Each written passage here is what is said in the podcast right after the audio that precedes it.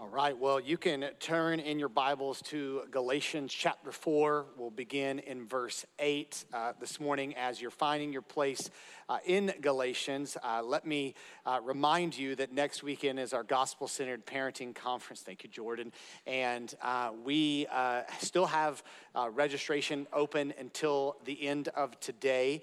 And so we'd love for you to join us for that next weekend, Friday evening and Saturday morning, or whatever portion of that you can make. There will be breakouts talking about specific issues. The cost is only $25 per person, and we will have Dr. Paul Purvis and his wife, Kimberly. Paul is the pastor of Mission Hill Church in Tampa. He's also the current president of the Florida Baptist Convention, so he will be leading our main sessions, and he'll be with us on Sunday morning, next Sunday in all three services, and so we will be blessed to have him with us. All right, Galatians chapter 4, verse 8 through 21. It says, by the Apostle Paul to the Galatians, formerly, when you did not know God, you were enslaved to those that by nature are not God's. But now that you have come to know God, or rather to be known by God, how can you turn back again to the weak and worthless elementary principles of the world, whose slaves you want to be once more? You observe days and months and seasons and years. I am afraid I may have labored over you in vain. Brothers, I entreat you, become as I am, for I also have become as you are. You did me no wrong. You know it was because of a bodily ailment that I preached the gospel to you at first, and though my condition was a trial to you, you did not scorn or despise me, but received me as an angel of God, as Christ Jesus. What then has become of your blessedness? For I testify to you that if possible, you would have gouged out your eyes and given them to me. Have I then become your enemy by telling you the truth? They make much of you, but for no good purpose. They want to shut you out that you may make much of them. It is always good to be made much of for a good purpose, and not only when I am present with you, my little children, for whom I am again in the anguish of childbirth until Christ is formed in you. I wish I could be present with you now and change my tone, for I am perplexed about you. Tell me, you who desire to be under the law, do you not listen to the law? We'll pause there this morning. Perhaps you notice the Apostle Paul's tone in this text. The Apostle Paul has been writing to the Galatians, and he's talked about the gospel and the promise of the gospel, that it is Christ's work that saves us, and that's it, and that it's going to complete us. And so our focus should be on Christ's sufficient work. The problem that's happening here and that happens elsewhere is there becomes a focus on works as a means to righteousness, on works as the measure of where we are with Christ. And the answer to this is to be centered on the gospel, around the gospel. Now, you may have noticed that the Apostle Paul uses the word brothers in this text. There were Gentiles, those who did not come up with a background and an understanding of the God of the Old Testament, at least clearly, who heard the gospel message preached beforehand to Abraham and now revealed fully in Christ, and who repented and who trusted in Jesus. Paul is writing to these Galatian believers, and he references them before they knew God. Verse 8, he says, formerly, when you did not know God, you were enslaved to those that by nature are not God's. Paul wants to reserve the word God for the one true God, but he knows that formerly the Galatians were in bondage to that which they called gods.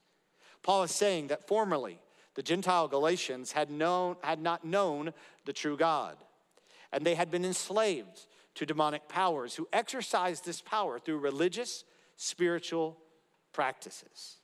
He says in verse 9, but now that you have come to know God, or rather to be known by God, and I love that he places the emphasis there, because sometimes when we talk about our relationship with God, we define it in the terms of I found God, as if God was hidden in some secret place.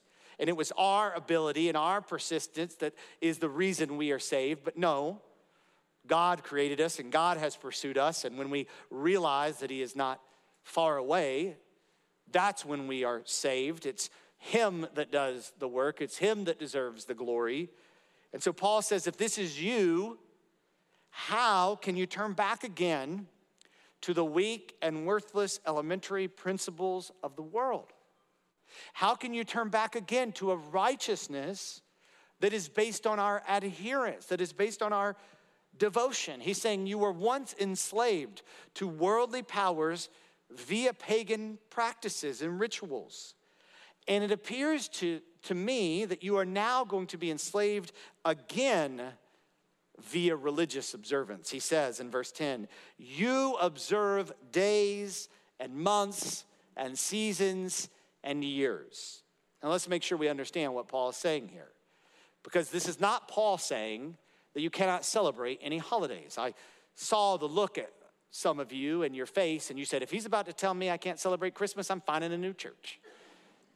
It's not what he's saying. You cannot take this text and lay it on any type of external celebration and say it's unbiblical or it's ungodly. There have been people in church history who have done this. Ironically, the Pilgrims are one of these groups. The Pilgrims escaped and came to the New World, and they didn't celebrate Christmas. They wouldn't celebrate Christmas. They viewed it and other holidays as just another day. And some of their justification was in texts like this. They said there are no days that are holier than others. And so they saw it as paganism to celebrate any of these days. And so how do we honor them?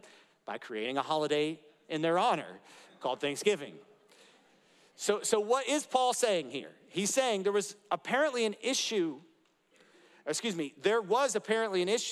he's dealing with here that's widely debated. If you look at Romans chapter 14, verse 5 and 6, we see that he talks about this. He says, and you can see him talk about this in Colossians and other places as well. He says there, one person esteems one day as better than another, while another esteems all days alike. Each one should be fully convinced in his own mind. The one who observes the day observes it in honor of the Lord. The one who eats, eats in honor of the Lord, since he gives thanks to God, while the one who abstains, abstains in honor of the Lord and gives thanks to God. So he's saying, look, if you continue to celebrate these festivals from the Old Testament in this context, or you celebrate some of the cultural festivals and try to redeem them, you need to do that honoring God. And if you don't, you do that because you're honoring God. And so they were saying, if there's a traditional celebration, you have to do it. You have to, and you're not really a Christian if you don't.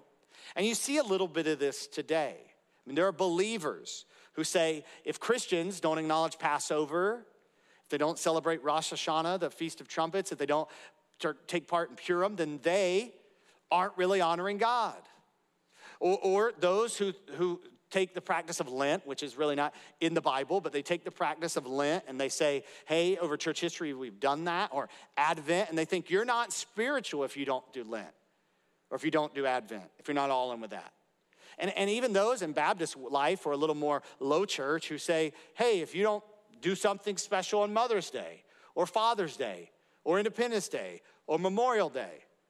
And what they're saying here is they're saying, hey, you need to be acknowledging the things in culture. And if not, are you really even honoring God? Now, there's a couple things going on here.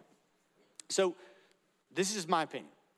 So I understand that when we gather together, the purpose of us gathering together is to exalt Jesus Christ and is to remember our identity as sons and daughters in his kingdom. And so this isn't a knock on those who celebrate more of these things and put more emphasis on some of those things. That's between them and the Lord. But what I want you to walk away with when you leave here today is the reality that there is one who deserves to be exalted and there is one identity that lasts forever. Oh, so you don't even like moms. No, that's not what I'm saying. I'm saying that we need to exalt Christ. We need to be focused on the kingdom. I would also say this, on a personal level, however we choose to celebrate these things and what we might try to do in our personal walk and choose a church based on, we need to understand that doesn't make us any more righteous. And the problem that the Galatians needed to avoid is that these became a measure of spiritual maturity to the point that we're even saying you're not really a Christian if you don't keep doing these things. This is the wrong mindset. We need to understand this. Religious observance does not earn us anything. Religious observance does not earn us anything. Festivals in the Old Testament are a response to who God is and what God has done. And ultimately, they're pointing to what God will do in Christ.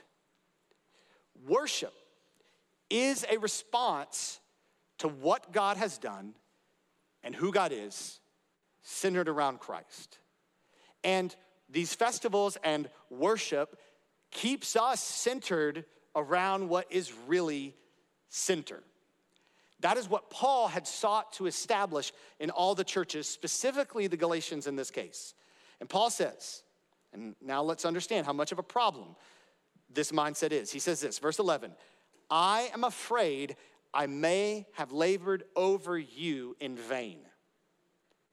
He says, maybe there was no purpose in my gospel ministry if what is now being emphasized is a gospel that says Jesus and Jesus plus. And Paul's fear and concern becomes a plea for the Galatians. Verse 12, brothers, I entreat you, become as I am, for I also have become as you are. You did me no wrong. Paul says, I entreat you, I plead with you, I urge you. And his application may catch you off guard. He says, become like me. Look at my life and be like me. Now, is this arrogant? Is this okay to say? Yes, it is okay to say. It's okay to say for two reasons. One is because words are not enough. We must model the Christian life. What we profess should connect to how we live. And the other reason that it's okay for him to say is because it's legit in his life. He really is trying to follow Christ. We need to understand that discipleship is taught and caught. Discipleship is taught and caught. We throw that word discipleship around here a lot. It means to become more like Christ. That's really what believing and belonging and becoming is. And we are called to make disciples as Christians. It's something we proclaim and we teach, and it's something that we model. John Wesley talks about how disciples come from the crowd to the cell to the core. And so he's saying there's a crowd who's gathered to hear the words of Jesus, and you can see that exampled in the Bible. And I would say today that's probably the group that meets together on Sunday morning, and you're hearing the words of Jesus. But among that crowd, there are those who genuinely want to learn the ways of Jesus. And so whether that's in one of our life groups or some other way, you're going to gather together with other believers to learn the ways of Jesus through teaching and through examples of other believers. And you hopefully will eventually be used in that same way. And there's the core that really says that's what we are committed to. You need to understand this about our church. There are people who have been attending classes together for 20 plus years who don't know much about each other. They're friendly with one another, but they really don't know about each other's spiritual condition. I'm not saying it's bad to be in a class with somebody and to be friendly with somebody. But if we think that's the aim that Christ has for his church, we are greatly confused about the target. Listen to me. I love you. If no one is speaking into your life, you are not obeying the commands of Jesus. If you're not really talking about how you're living out what I'm talking about, it's not really living the ways of Jesus. I'm not saying you have to do it through one of our life groups, but you need to do it with some group of people. And ultimately, you need to be modeling that. And it's not arrogant to say, follow me as I follow Christ. And notice that Paul says, and I have become as you are. He's saying, I've met you where you are. I've been with you. So it's not just me up here telling you what to do. You've been with me, and you've seen me, and you've seen my love for you. And Paul says, I've seen your love for God. Look at what he says in verse 13. You know, it was because of a bodily ailment that I preached the gospel to you at first. And though my condition was a trial to you, you did not scorn or despise me, but received me as an angel of God or a messenger of God as Christ Jesus. So Paul had some kind of illness or ailment, and it led to his ability to do ministry amongst the Galatians and to preach the gospel, because Paul's hardship led to fruitfulness. And sometimes that's what's gonna happen in your life. You need to learn to be at a place where you're okay with God allowing a difficult situation in your life, and you are fully aware that God will use you in the midst of that difficult situation, because God is with us in that. And so in the midst of this, the aggravation that might have been because of Paul's ailment, they loved him. And so not only now has the song of the Galatian church changed, the tone of the song has changed. Look what he says in verse 15. What then has become of your blessedness? For I testify to you that if possible, you would have gouged out your eyes and given them to me. What happened? And it happened fast. Well, many people believe that this issue here was connected to Paul's eyesight, and that the Galatians loved Paul so much that they would have given him their own eyes. That's what the gospel does. That's why Christian families move into the messiness of foster care and adoption. That's why we want to support and be a part of the work of places like the Fort Walton Beach Center for Women. That's why when we have a hurting friend who's a believer or non-believer, we want to press in, we want to listen, we want to help. That's why we value our children's ministry. That's why discipleship matters. This is a part of loving Jesus. But Paul is saying, you loved me, but what has happened? You see, the Galatians were receiving what Paul had to say, but now he says in verse 16, have I then become your enemy by telling you the truth? You see, they don't like what Paul has to say. The truth will not help you win a popularity contest. Probably beginning with about my age and after, we placed a high value on being real, being authentic. I mean, churches even would market, this is a place where we're real and we're authentic. Here's what I've noticed. Most people are pretend real and pretend authentic. But when somebody really speaks into your life, that's a little too real. That's a little too authentic. You see, it's easy to be real and authentic on an Instagram reel. It's different to look people in the eyes and talk about how we're actually living this out, and them to question each us on how we're actually living this out. Why is this such a hard thing? Why did the Galatians not want to hear the truth? Why do people leave when people talk about the truth? Because the truth is divisive when people want to believe a lie. The truth is divisive when people want to believe a lie. And the lie we want to believe is almost always tied to us building ourselves up, or us giving ourselves what we want, or protecting all of that. And the gospel stings. Some of the scripture stings. It confronts us with the fact that we're not holy. We can't trust in ourselves. That we have a desperate need for the grace of God to save us and to sustain us. But what happened in Galatia is there were these people who were coming alongside the Galatian Christians. They were trying to get them to join this man-made bandwagon of belief, saying, hey, don't worry about that. Do these things. Be like this, and you're good. And I think we need to recognize this drift. And I want to give you three keys to building our lives. Three keys to building our lives. You and I are looking for external affirmation, even if you don't think you are. And Paul says in verse 17, of these who've come in and taught falsely, they make much of you, but for no good purpose. These false teachers are trying to puff up the Galatians to win them to their side. People want to follow and want to be with people who make them feel better. And this is not completely bad.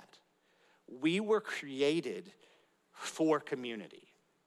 We were created for acceptance.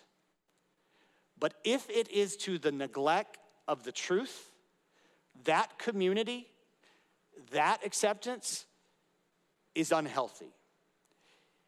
If people are building you up on the foundation of a lie, it is dangerous. If people are building you up on the foundation of a lie, it is dangerous. Today, we have a cultural error in believing that we need to find our truth, your truth.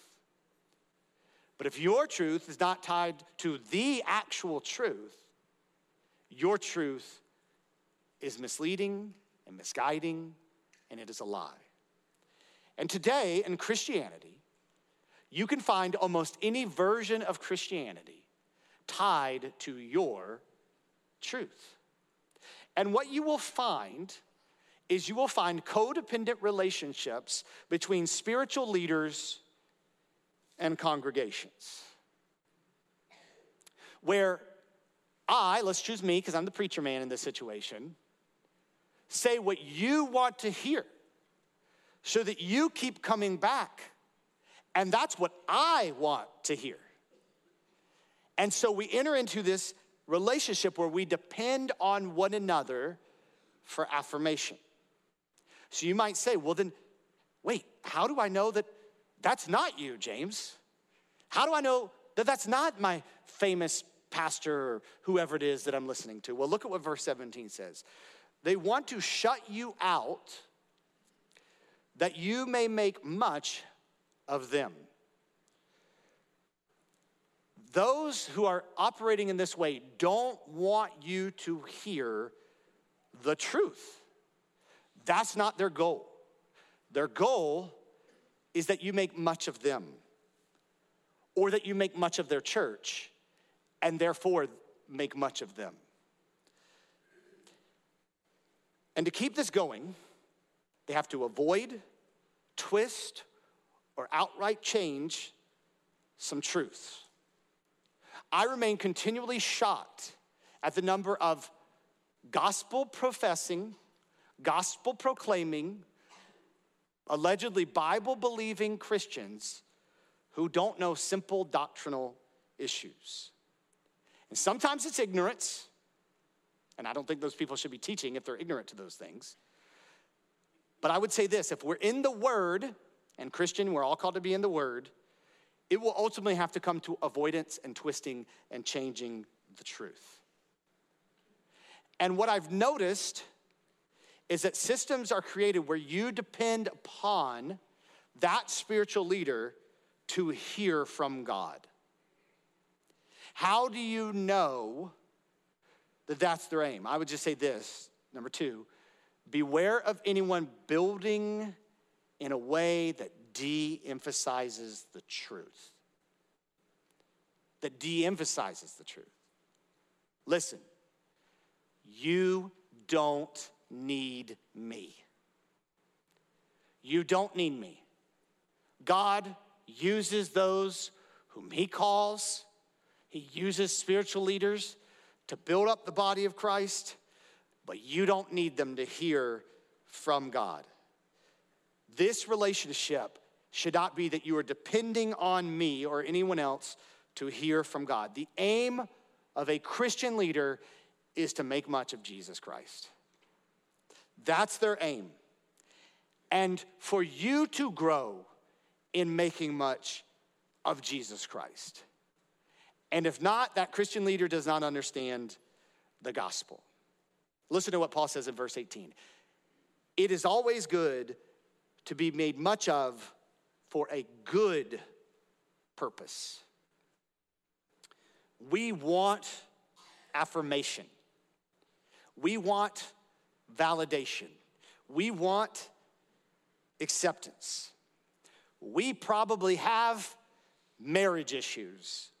or financial difficulties, or we're hurting and we've lost someone, or we've experienced failure.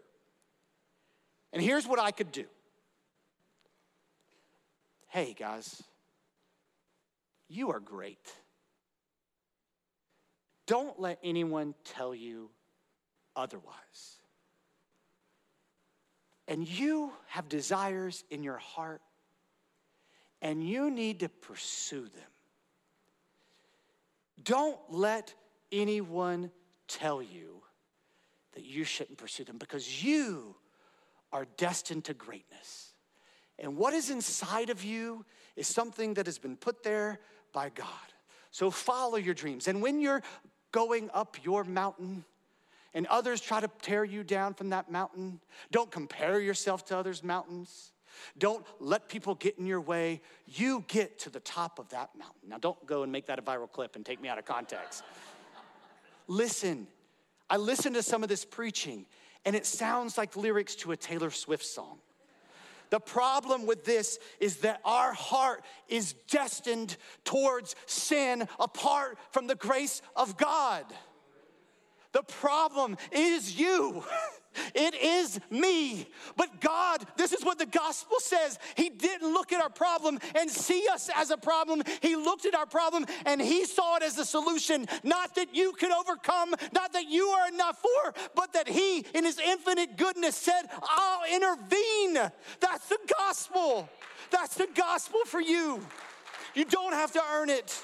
You don't have to earn it. And so we should be wanting, that's bad grammar, we should want to be built up on the foundation of the truth. We should want to be built up on the foundation of the truth. This is what Paul wants for them. And it's not just about him. It's not just about him. He says, look, verse 18, and not only when I'm present with you. He's saying, I'm not saying depend on me. This isn't about Paul, this isn't about the gospel. What I'm talking about isn't about Bayshore's way versus whatever. Listen, the more you're in our church, the more you realize how jacked up we are. This is about Jesus. This is about maturity in Christ. This is about you being centered around the gospel. Paul says in verse 19, my little children, for whom I am in the anguish of childbirth until Christ is formed in you. He says, even as you're born, I still have that the anguish of childbirth because I want to see you mature. His goal is spiritual maturity. His goal is that you are like Christ. A parent's job does not stop when the baby is born. Hey, if your church says we're going to revolve everything around people coming to faith in Christ and that's it, I love them, but that's not what the Bible says. The Bible says we keep being focused on the maturity in Christ. Listen, I love my children.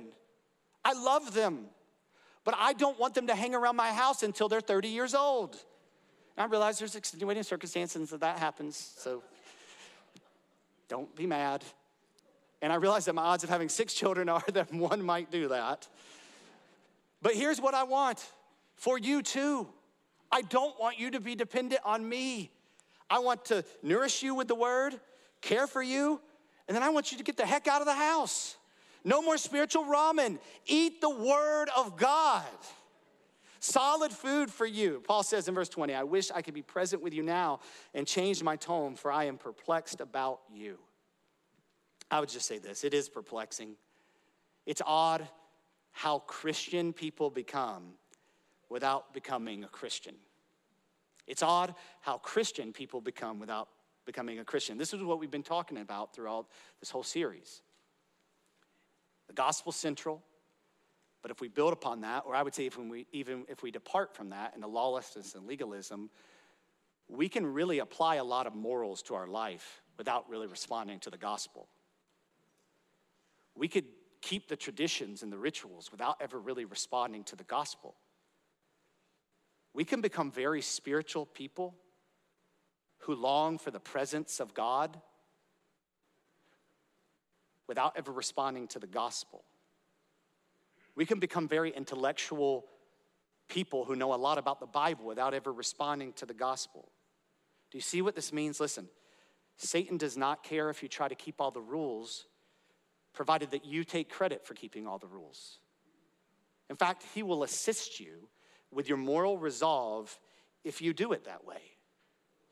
Satan wants you to try to become one of those Christians who bases their righteousness on experiences. And he will use others to create great experiences to keep you tied to that. Satan wants a faith that is loosely tied to God's word and is more tied to cultural progressiveness.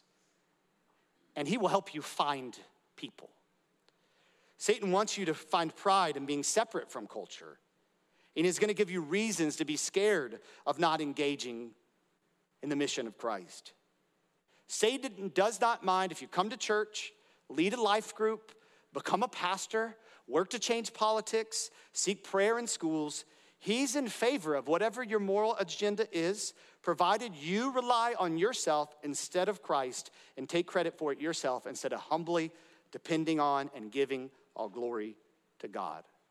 Our adversary has a clever scheme by which he aims to ruin us and our church, that we would use religion to build ourselves up.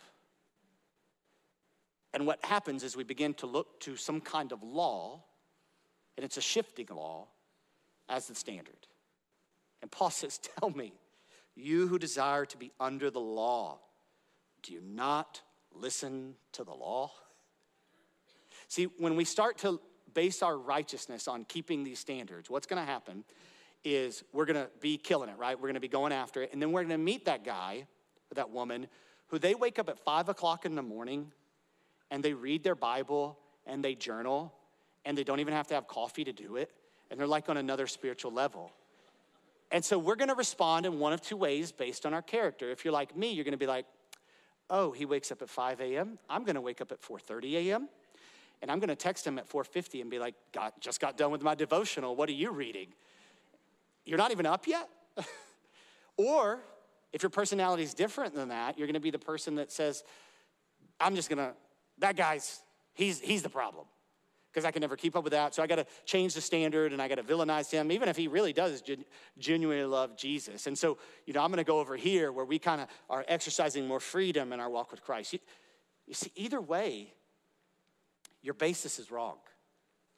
You're using some version of the law to make yourself righteous. Avoid that. I feel like I can say this because we've been foster parents for 7 years. What I have noticed, because foster and adoptive care is a great work, but what I've noticed is even within that community is there's a sense of pride that says we've done this, we've earned something, and then that community our identity becomes tied to that community. And whatever it might be, I'm just using that one for example, the purpose of the church, the purpose of the worship gathering, the purpose of discipleship, the purpose of our Christian relationships is our identity is in the gospel of Jesus Christ. And our goal and our aim is not to build ourselves up. It's to glorify him because the foundation of our life is not the hope of what our life may be built to be. It is the foundation which Jesus Christ has laid down. That is the foundation of our life. So let me just say this in closing. Some of you have walked away from that. There was a moment in your life where the gospel got a hold of you. It was all about Jesus. And today, perhaps you found a group of friends, you found a community, you found a cell within the church where it's not. And if you really listen to the conversations you have, we even begin to elevate ourselves in the way we talk. And I just pray that the Lord would show you his grace and you would center yourself around the gospel. For some of you,